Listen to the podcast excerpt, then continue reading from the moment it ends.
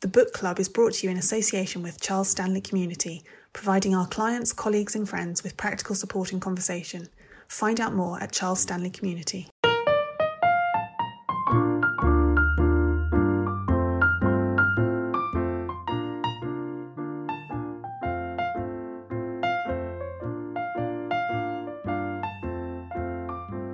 Hello and welcome to the Spectator's Book Club podcast. I'm Sam Leith, the literary editor of The Spectator. This week I'm joined by the Irish writer Mark O'Connell, whose new book is called Notes from an Apocalypse A Personal Journey to the End of the World and Back. Mark, welcome. Your book published, as we, we saw, you had a kind of virtual book launch in the end. You know, r- right when your subject seemed to be coming to the front of the news. How are you getting on with the apocalypse now it's actually happening? Yeah, fine, thanks. Having a, having a great apocalypse. I mean, it's a it's a weird one. Like, it's obviously it's strange and stressful publishing a book at the best of times, as you know. But um, it's particularly strange when you know bookshops are not open. So that's that's a big sort of peculiarity of this situation. It is. I mean, it's it's been odd to be honest, publishing a book about the apocalypse at a time when no one seems to be able to think or speak about anything other than how apocalyptic things feel. So yeah, it's a strange one. I mean, th- there's some of the sort of discussion around the book has been, you know, talking about how prescient it is and how timely and so on. Obviously, that's sheer luck. Whether it's good luck or bad luck, I have no idea. But there's, you know, I can't claim any sort of special prescience or anything like that. But yeah, it's it's a weird one, and like you know, publishing a book generally involves a lot of sort of schlepping around the place, going here and there, getting on planes, all that sort of thing. And I've just been stuck in my spare room at home doing all this publicity from like book launches to podcasts to newspaper interviews to whatever. So, yeah, in some ways it's almost ideal because I don't. I mean, I like being places, but I don't like traveling. I don't like getting on planes that much. So this has been kind of like fine actually. But now, of course, nothing appeals to me more than getting on a plane and going to a book festival in you know York or wherever it might be. Of course. Now, all of us, you know, have that have that sort of anxiety about travel and anxiety about you know things going wrong.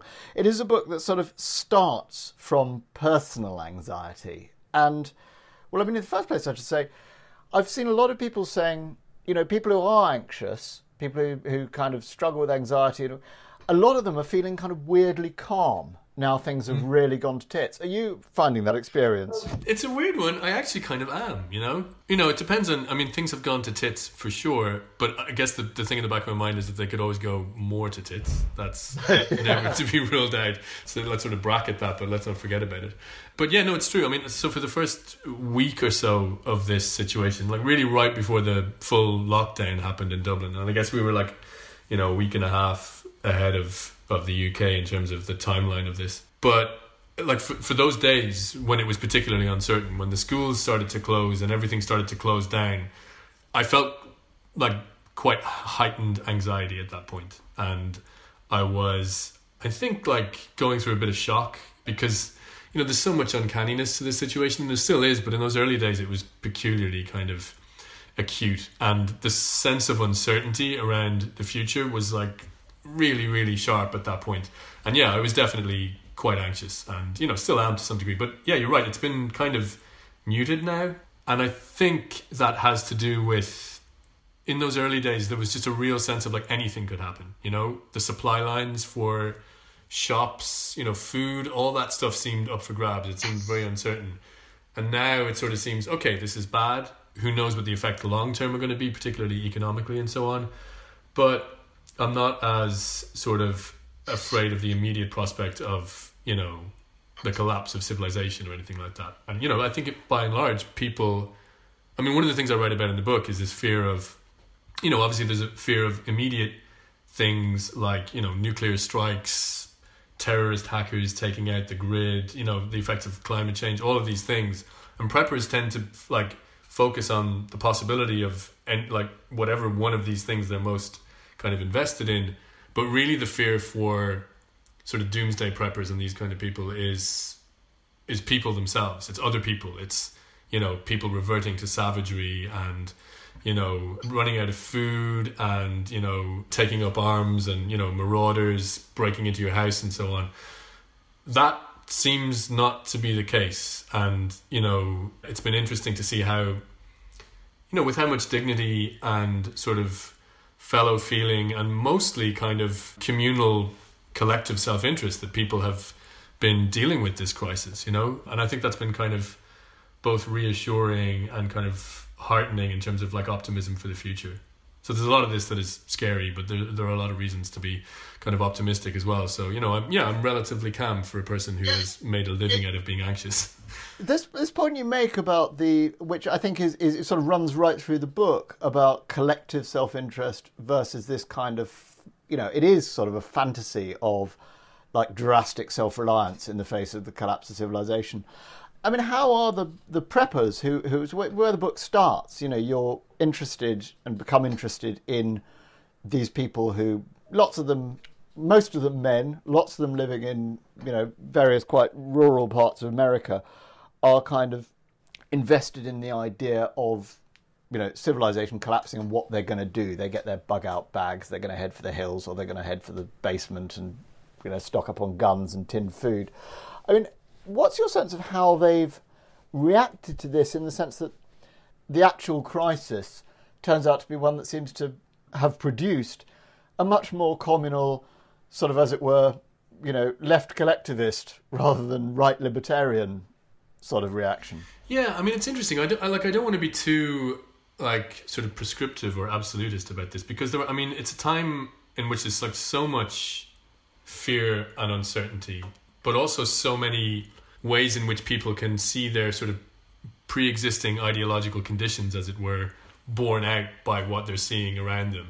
And you know i do have a tendency to to look around and say well this is actually you know a real opportunity from a sort of a like liberal or leftist perspective in the sense that you know people are starting to realize that it's you know as i say communal self-interest that will get us through this crisis and things like you know investment in health services and so on. These are all kind of realizations that you know people are realizing that these things are, are absolutely crucial. But at the same time there probably are opportunities for people to look at this as you know something that will shore up kind of right wing ideologies you know questions around hard borders and xenophobia all these kind of things will probably you know blossom somewhat as a result of this.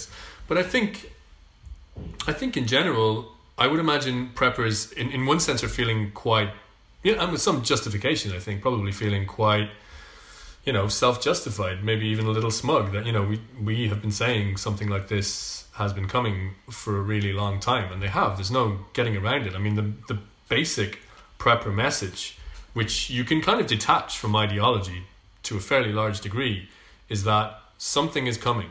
It's just by the nature of the precariousness of our existence, something will happen, whether it's you know a nuclear strike or a pandemic like this or some kind of unforeseen, you know, preppers are quite invested in the idea of asteroids hitting the earth and so on. So, you know, there's any number of things that could happen. So they were right. The, like the big thing did happen and it is a thing that they have warned about, pandemics, you know. But at the same time, I think if you, you know, if you predict some catastrophe like a pandemic happening for long enough, you're going to be right eventually. You know, an, an epidemiologist can tell you that. You don't need to be a prepper to to sort of be thinking that but undeniably there is a sense in which they're right. And i found in the first like as i said the first sort of week or so of this situation when i was feeling particularly anxious i did find myself you know like i bought quite a lot of sort of prepper manuals and practical guides to surviving catastrophe and sort of you know providing for your family during times of crisis and so on. So i bought a lot of those books. And when i read them for the book i was reading them with basically sort of scholarly interest, you know, at a sort of an ironic arm's length. And I did find myself taking them down off the shelf and kind of looking through the index with something other than scholarly interest, maybe some sort, you know, the desire for practical knowledge. Well, maybe it wouldn't be the worst thing in the world to have some knowledge of, you know, water filtration techniques or what what are the ideal foods to stockpile or whatever. And so I think from a prepper perspective, they might well be sort of thinking, well, welcome to where we've been for years now. Welcome to the place where we've been occupying in the culture. Yeah, do you have a basement full of chickpeas now? I do. I don't have a basement, and to be honest, I'm not sure that it would be full of chickpeas, even if I did have one. Who knows what it would be full of? You know, I, I can come across as kind of hypercritical of preppers. You know, there is a strong vein of like hypercriticism, and a lot of it is political in the book. But I do think that you know, personally, I could probably do with a little bit more preparedness in life, a little bit of sort of rugged individualism on my part probably wouldn't go astray. But I just don't seem to be wired that way. You know, the energies that I, the sort of anxious energies that I channel in the book, they all go into, well, first of all, just plain old worrying, which is, as everyone knows, fairly useless, and then into kind of, you know, YouTube rabbit holes, and eventually the writing of the book was a sort of main vector of that energy. None of it seemed to go into actually doing any practical stuff.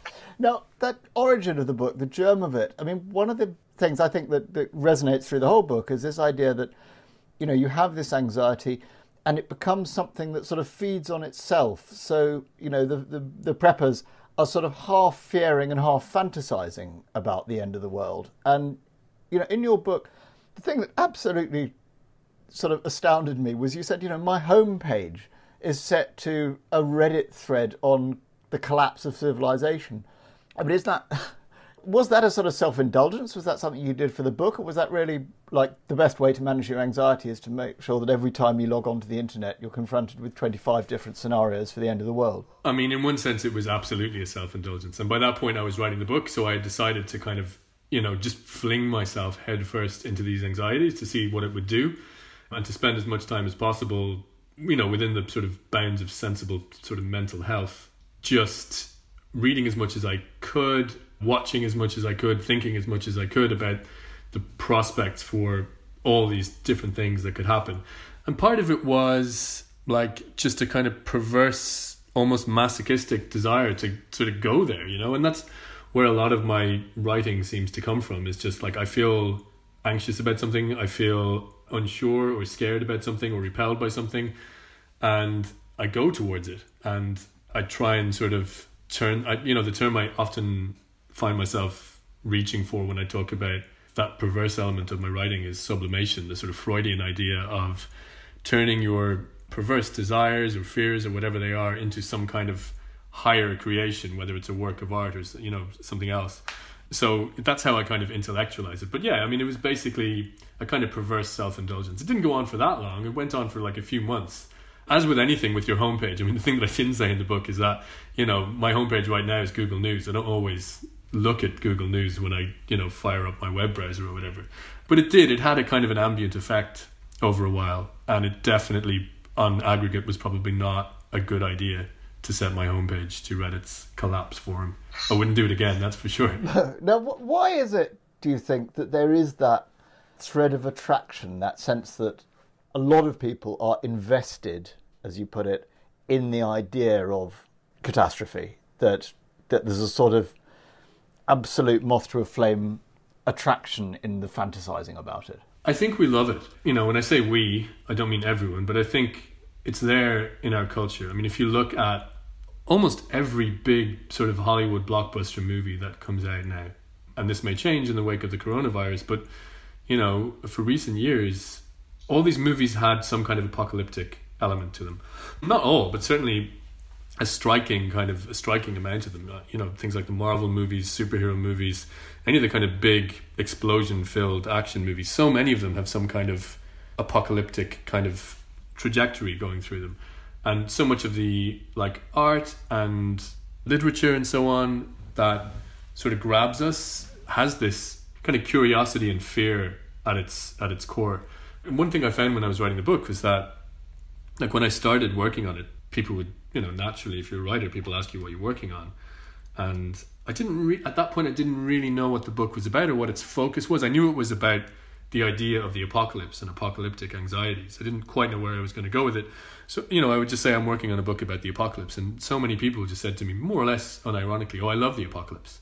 You know, whether it's Blade Runner or you know, The Road or whatever it is, you know, Margaret Atwood's books, so many of them, A Handmaid's Tale, people do love the apocalypse. And I think that's something I wanted to explore in the book is that kind of murky sort of interzone between our fears and our desires. And that's what I'm sort of trying to explore somewhat in the book. And I don't, you know, absolve myself of it.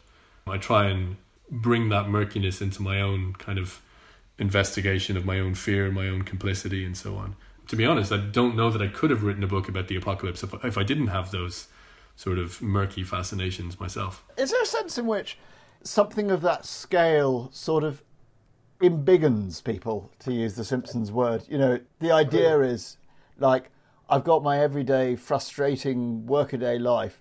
If the world was completely transformed by destruction, the true me, heroic, whatever, would come out. Well, yes, I think yes. And also, I think one of the things that's so interesting about this time that we're going through, which is not the apocalypse, it's not the end of the world, but of course, the apocalypse is only ever a kind of a mythology that crops up to allow us to deal with the extreme anxiety of times of uncertainty and fear and rapid change and so on. But so, right now, I think what's interesting is that it feels to me as though the world is narrowing down to a single point. There's one sort of narrative strand going through everything. So, like, if you turn on the radio, my son is constantly complaining about this. Why is everyone talking about the coronavirus all the time? You know, it, he's just annoyed by it as opposed to anxious about it. But, you know. Sorry, your son's how old? You've got two kids, I think, haven't you? Is that right? My, my son now is, he just turned seven a couple of weeks ago, and our daughter is not yet two. She's two next month. So he's aware of it, and he's aware of, like, you know, anytime the radio, I tend to turn the radio off when it sort of immediately comes to these kind of unpleasant topics, but he's certainly aware of it. And what I usually say to him is that, well, the reason everyone's talking about it all the time is because there's nothing else. You know, it's sort of like the only topic at the moment in terms of news. And, you know, you go out, you know, for your like half hour walk or whatever, and you encounter people at a safe distance, but you're all talking about the same thing, and you overhear conversations. Everyone is talking about the same thing. So it's as though like there are no other. Everyone is dealing with this one problem. We're all dealing with it at different levels and in different ways. And for some people, of course, it's like vastly harder than others. But it is fundamentally the same problem. And there's something about that that is like weirdly, I don't know that the word is invigorating, but it's certainly like it's clarifying and simplifying. You know, if everyone is having the same experience, we're all kind of brought together in this strange way. And I think the appeal of the apocalypse to some degree is that it does away with all other problems and complexities. When I started to write, I haven't thought about this in a while actually, but I do meant like allude to it briefly in the book. When I was in the middle of writing the book, a friend of mine who's a playwright, we'd sort of had previous conversations about, you know, because my previous book, To Be a Machine, was about transhumanists and people who want to live live forever, and in, in some way, it's about the problem of death, of mortality. And he was sort of saying, like, why do you always choose these huge topics? Why do you always go for these like you know, almost comically massive sort of philosophical questions. And I was sort of like, I don't know. And then, you know, when when I was in the middle of working on the Apocalypse book, he sort of said, I think I think I know why this is. I think it's because there is no bigger topic than the apocalypse. It sort of, in a way, it makes a mockery of any other subject for writing. So that if you're writing about the apocalypse, you know that you are concerned with the with the biggest thing that you could possibly be concerned with it's in a way an apocalypse of all other subjects. And I thought, oh, that's good actually, and maybe that that is part of the appeal of it for me, and part of the appeal of it for everyone. Because, and I write about this a little bit in the book. You know, the apocalypse, of course, is a is a myth, and it's a very simple idea that you know the world could just end, and there would be some grand cataclysm that will sort of wind everything up. And there is an appeal, I think, to knowing and it's almost a kind of a narcissistic thing in a way. This idea that we are the ones who will witness the end. We're the ones at the end of history at the end of creation. And we'll see the, the end of the story in our time. You know frank kermode the literary critic writes about this great book which you probably know the sense of an ending. And he kind of digs into this idea quite deeply. This idea that you know we're born as he puts it in the midst of things we don't know what the beginning was that led to here. We don't know what the ending is going to be. We're just kind of muddling through in our little confusing patch of history without a sense of a grander sort of context. And the apocalypse, as a kind of a popular myth, allows us to sort of circumvent that and, and allows us to sort of leap past the end and, and project ourselves to a point where everything makes sense. And I think there is, you know, a strong degree of that in how we deal with our own current kind of whether it's climate change or the virus or just a sense of the politics of our time being increasingly complicated and bewildering, there's something about the apocalypse which focuses that, narrows it, and makes it seem almost explicable. How much do you think that the narrative kind of treatment of the apocalypse is sort of, at least in the West, dominated by a kind of template that's been set down by kind of Christian eschatology. Do, do all cultures, is your impression? I know you're working in one particular zone, but is your impression from your research that all cultures have a sort of similar way of thinking about the apocalypse or a similar sort of dominance in their kind of narrative mythological modes? Yeah, I mean, I should be careful of sort of wandering blithely outside of my fairly narrow range of expertise. But it seems to me that, like, most cultures have some some form of the idea of the apocalypse. And it sort of stands to reason that this would be the case because, you know, as I say, we are not to sort of invoke the cliche, but we are storytelling animals and, you know, we tend to want to project ourselves into the future. I mean, you know, Ragnarok, obviously that's a European mythology, but the Egyptians had apocalyptic myths, you know, the Aztecs and so on. So I think I think it is, you know, I wouldn't want to say it's necessarily human nature, but it seems to be something that is common to cultures all around the world. Now, one of the things you you talk about and explore in the book is this idea that your investment in the world, you know, the cliche is, you know, once you have children, you really, really start to care. But but certainly your your journey, use another cliche in the book, is shaped to an extent by having children, isn't it? Yeah, I mean, it's you know, I've been a father for you know seven years now, so it's hard to sort of extricate my personal sort of trajectory from the reality of being a parent. But it seems to me that my attitude towards the future changed pretty radically around the time of like early parenthood. It wasn't that I, you know, didn't think about the future. I thought about my own future, but something about becoming a parent made the future seem to come into like sharp focus and the darkness of the future. I mean, the the book in a way, like its genesis, was not the idea of the apocalypse. I mean, that sort of came later, but you know, the, the first sort of page or two of the book, I write about this moment where I was sitting on the couch watching cartoons with my son, and you know, at that time, the, so the moment that I relate is, you know, he's watching a, a cartoon with a, a cartoon bear and a, a little girl, and they're having these sort of slapstick kind of comedy escapades, and I'm watching a video of a polar bear starving somewhere in the in the Arctic, like trying to get some rubbish out of a bin to feed itself. And just that sense of like these two sort of realities in the world the reality that my son lives in which is in some ways a fantasy but a fantasy that I have to reinforce in order to keep him sort of safe from the reality of the world and my own reality and there was like a a sense of these two conflicting kind of narratives or two conflicting imperatives. This like because for me being a parent has a lot to do with you know people say you can't protect your kids which is true up to a point but you sort of have to particularly when they're very young. You have to protect them from all the things that are coming at them from the world all the information and all the kind of all the images and so on. And it seems to me that you as a parent have a kind of responsibility to instill in a child a sense of the world as a good and beautiful place that like the future as a realm of possibility and sort of lightness. And that's something I believe, and I believe it's not untrue either. But also, you know, you open the newspaper or you look at Twitter or whatever, and you just get this like relentless cascade of images and facts and ideas which are reinforcing the idea that the world is a dark place and that the future is radically kind of uncertain and quite grim. And so the time that I was initially kind of writing about in the book, I was really almost overwhelmed by the tension between those two things. And I couldn't see a way to kind of.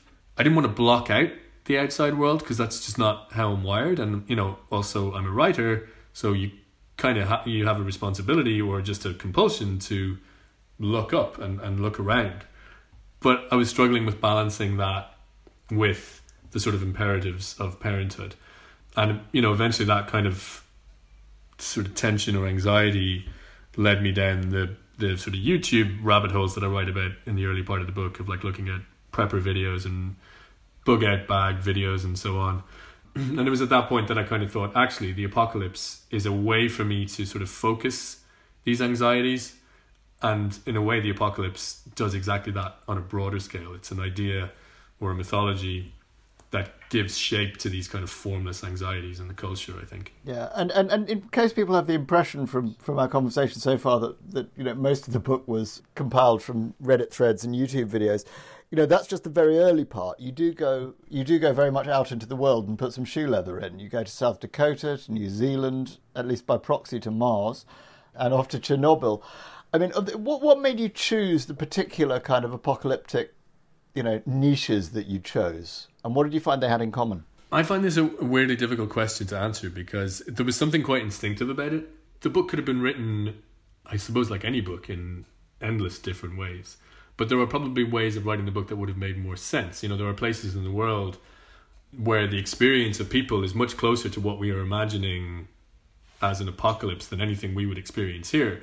And arguably, the things that I write about in the book sort of circumvent that to some degree. You know, it could have gone to Bangladesh or some place that was undergoing, you know, a serious natural catastrophe or whatever.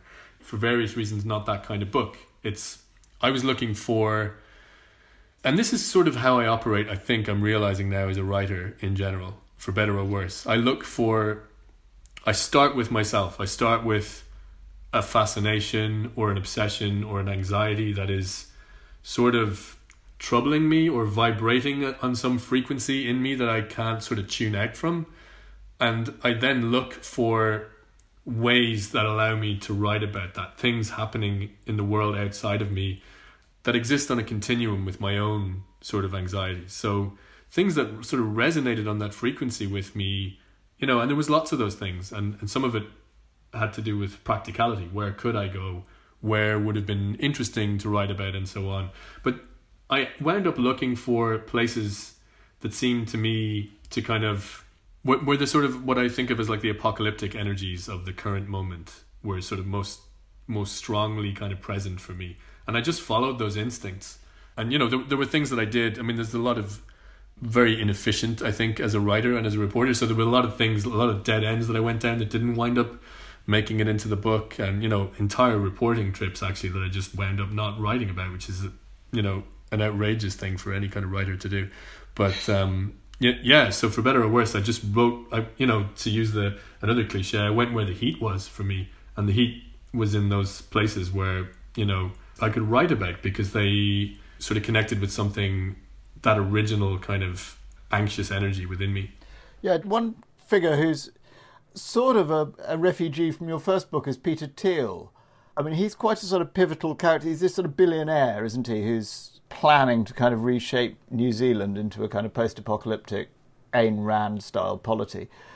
I mean, was it was he one of the early early inclusions in the book, or you suddenly like, oh, here we are, Peter Thiel again? Well, first of all, it took me about a year after writing To Be a Machine to sort of formulate any kind of idea for a next book, and you know, to the extent that I knew what I wanted to do, I knew at that point that I didn't want to write anything that had any connection with the sort of tech world or the transhumanist kind of milieu that I wrote about in the first book.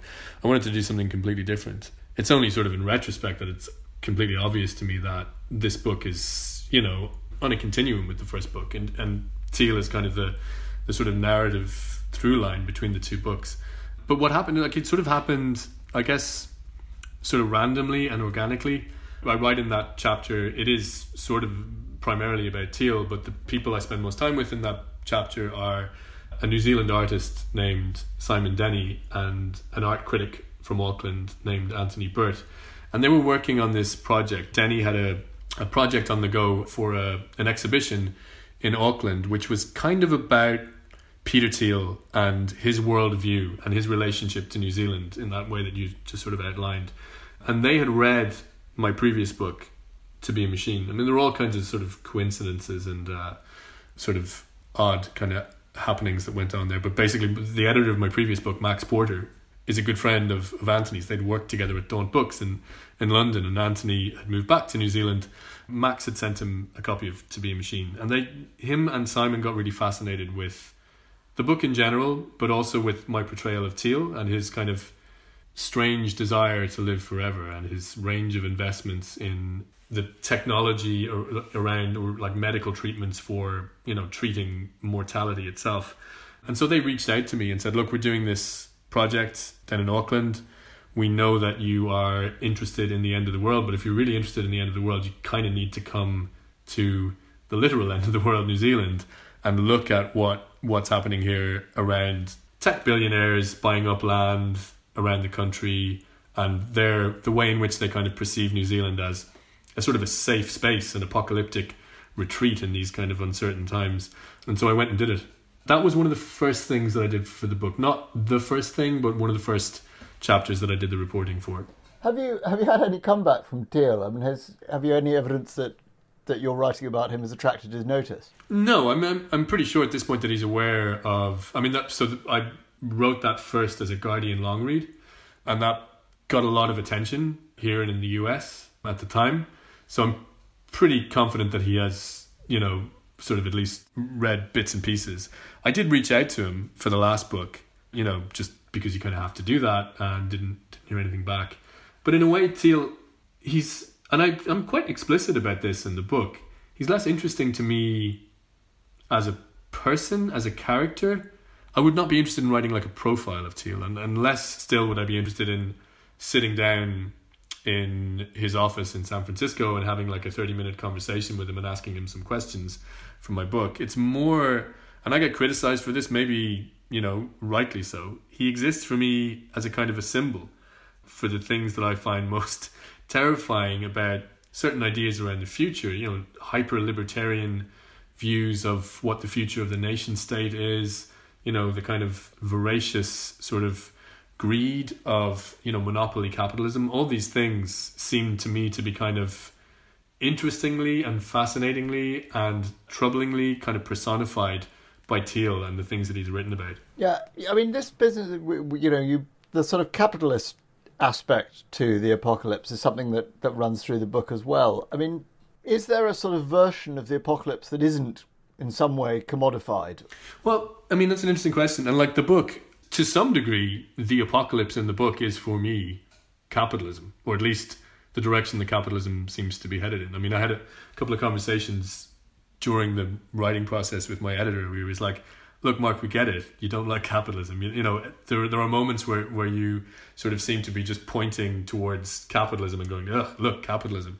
You know, there must be there must be another way of putting this. So, is there a you know, you describe, you know, in Chernobyl, the sort of disaster tourism thing when you're, you know, you t- talk about the the people who want to preserve the human race by going to Mars, and the way that actually they're all thinking about ways of sort of commodifying it, and the rhetorics around colonialism and selling Mars bonds and you know property rights and that sort of thing. You know, Thiel in New Zealand again is talking about a way of producing a kind of hyper-capitalist society. The, you meet the guy in South Dakota who's selling stuff, you know, real estate for the apocalypse, the sort of mid-range stuff. Is there a sort of a vision of the end of the world that isn't commodified, that isn't saleable? Well, it depends on what you mean by the end of the world, of course. I think, I mean, one of the things that struck me when I was writing the book was that, yeah, like, you know, that sort of presiding cliche over this conversation is the idea that, you know, it's easier to imagine the end of the world than the end of capitalism. And I think that I saw that being sort of borne out in various ways. I mean, you know, like articles in sort of investor media about, you know, what, what would be the impacts of a nuclear strike from North Korea on the, you know, stock markets and how you should, you know reorganize your investment portfolio around this idea and so on. So i became really fascinated by that and people who were in various ways kind of capitalizing on apocalyptic anxieties and you know in in ways that were sometimes quite unsubtle and in, in other ways that were much more subtle. And yeah that became kind of a presiding sort of interest in the book which is you know largely concerned with people who in one way or another are you know, in some way exploiting these anxieties. And then, you know, I'm very critical of that. But one of the things that's sort of, I mean, the publication of this book has has been just there's been so many sort of instances of, I guess, dramatic irony around it. But one of the things that I'm most struck by is, in some unavoidable sense, I have become one of those people because the book is getting a lot of attention because of its you know perceived timeliness. And I just can't avoid the conclusion that I myself profiting, well, you know, profiting might be a, an overstatement, you know, there's no guarantee of book sales, but I'm certainly I'm certainly profiting in terms of like visibility and you know prominence from catastrophe in some way. So yeah, there's an element of sort of like, huh, maybe I'm not so different to these people. I hope I am, but you know, there are many ways in which people can sort of profit from from the apocalypse and sort of you know make hay while the sun shines. There's this great Chinese expression that I came across recently, which is um, in a storm, some people build bunkers and some people build windmills, which, like a lot of you know Chinese proverbs, can be taken in any number of ways. But I thought it was interesting. Yeah. Now it's also a very funny book. I mean, did you set out sort of to because I, I mean, there's an aspect of it, or its tone, its approach, that feels almost more like a non-fiction novel than a bit of reportage. I mean, did you set out to create a sort of ironized version of yourself in it? I mean, it's hard for me to say whether I set out to do that. I mean, that seems to be just what I do. It seems to be my approach to topics in general. And, you know, I certainly did a version of it in the first book. I mean, I think I was less central to the proceedings in the in the first book, but there are certainly personal elements in it. But yeah, I think, you know, my intention is never to actually to be funny. So I think my work that's one of the things that people respond to in the work is that they find it funny and that, that's great but it's never like it's never something that is approached at the level of like here's my concept for the book a funny book about the apocalypse it's just kind of you know I've spoken about this a bit recently like I don't see funniness in writing as being at all at odds with or even separate from seriousness. I actually see being funny as a kind of an epiphenomenon of seriousness. Like if you are sufficiently serious and sufficiently kind of rigorous and sufficiently perceptive in your analysis of reality, it's probably going to be funny to some degree. I mean, most of my favorite writers are kind of funny, but not at the level of like, here's a joke about this topic. It's more funniness ju- like the world is a funny place and you know a lot of the things that i'm writing about are if not inherently funny then certainly presided over by ironies and you know kind of absurdities and i see my job as a writer to just describe things you know whether they are my own inner states or you know things that are happening around me and i think my faith is that if i'm accurate they'll be funny like one of the strange and sort of gratifying experiences I have as a writer is like, and I don't do this that often, but when I read from like sort of work in progress, you know, in front of an audience of whatever kind, I usually kind of find myself thinking, well, I should I should try and find something funny in the book. I should try and find a funny bit to read because they're always the bits that sort of connect with readers in an actual room. And I often have this thing where I'm like, oh, I can't find a funny bit that works like on its own out of context, so I'll just read this bit and hopefully it'll it'll be fine. And often what happens is people end up laughing anyway and I, it's almost though I, I, don't realize the thing that I've written is funny, and then I'll hear people laughing, and then I'll think, oh, of course that's funny. It's naturally a funny moment, but it's not that I set out to write jokes. I just, for me, as I say, like funniness just is proceeds from seriousness, and I also believe. I mean, this sounds maybe a bit glib, but I also kind of think that if you're not funny as a writer, then there's something basically unserious about you. Yeah, it's a good a good line to end on. Mark O'Connell, thank you very much indeed for your time. Oh, thank you, Sam. Thank you very much for listening. We hope you enjoyed this podcast, and if you did, we very much hope that you'll subscribe on your podcast provider of choice and or rate and review us. Well, especially if you liked it. If you hated it, don't don't feel you have to review it. And equally, if there's something that you wanted to ask us about, something you think we could do better, or something you enjoyed, please do send us your feedback to podcast at spectator.co.uk. Thanks again for listening and please join us for our next episode.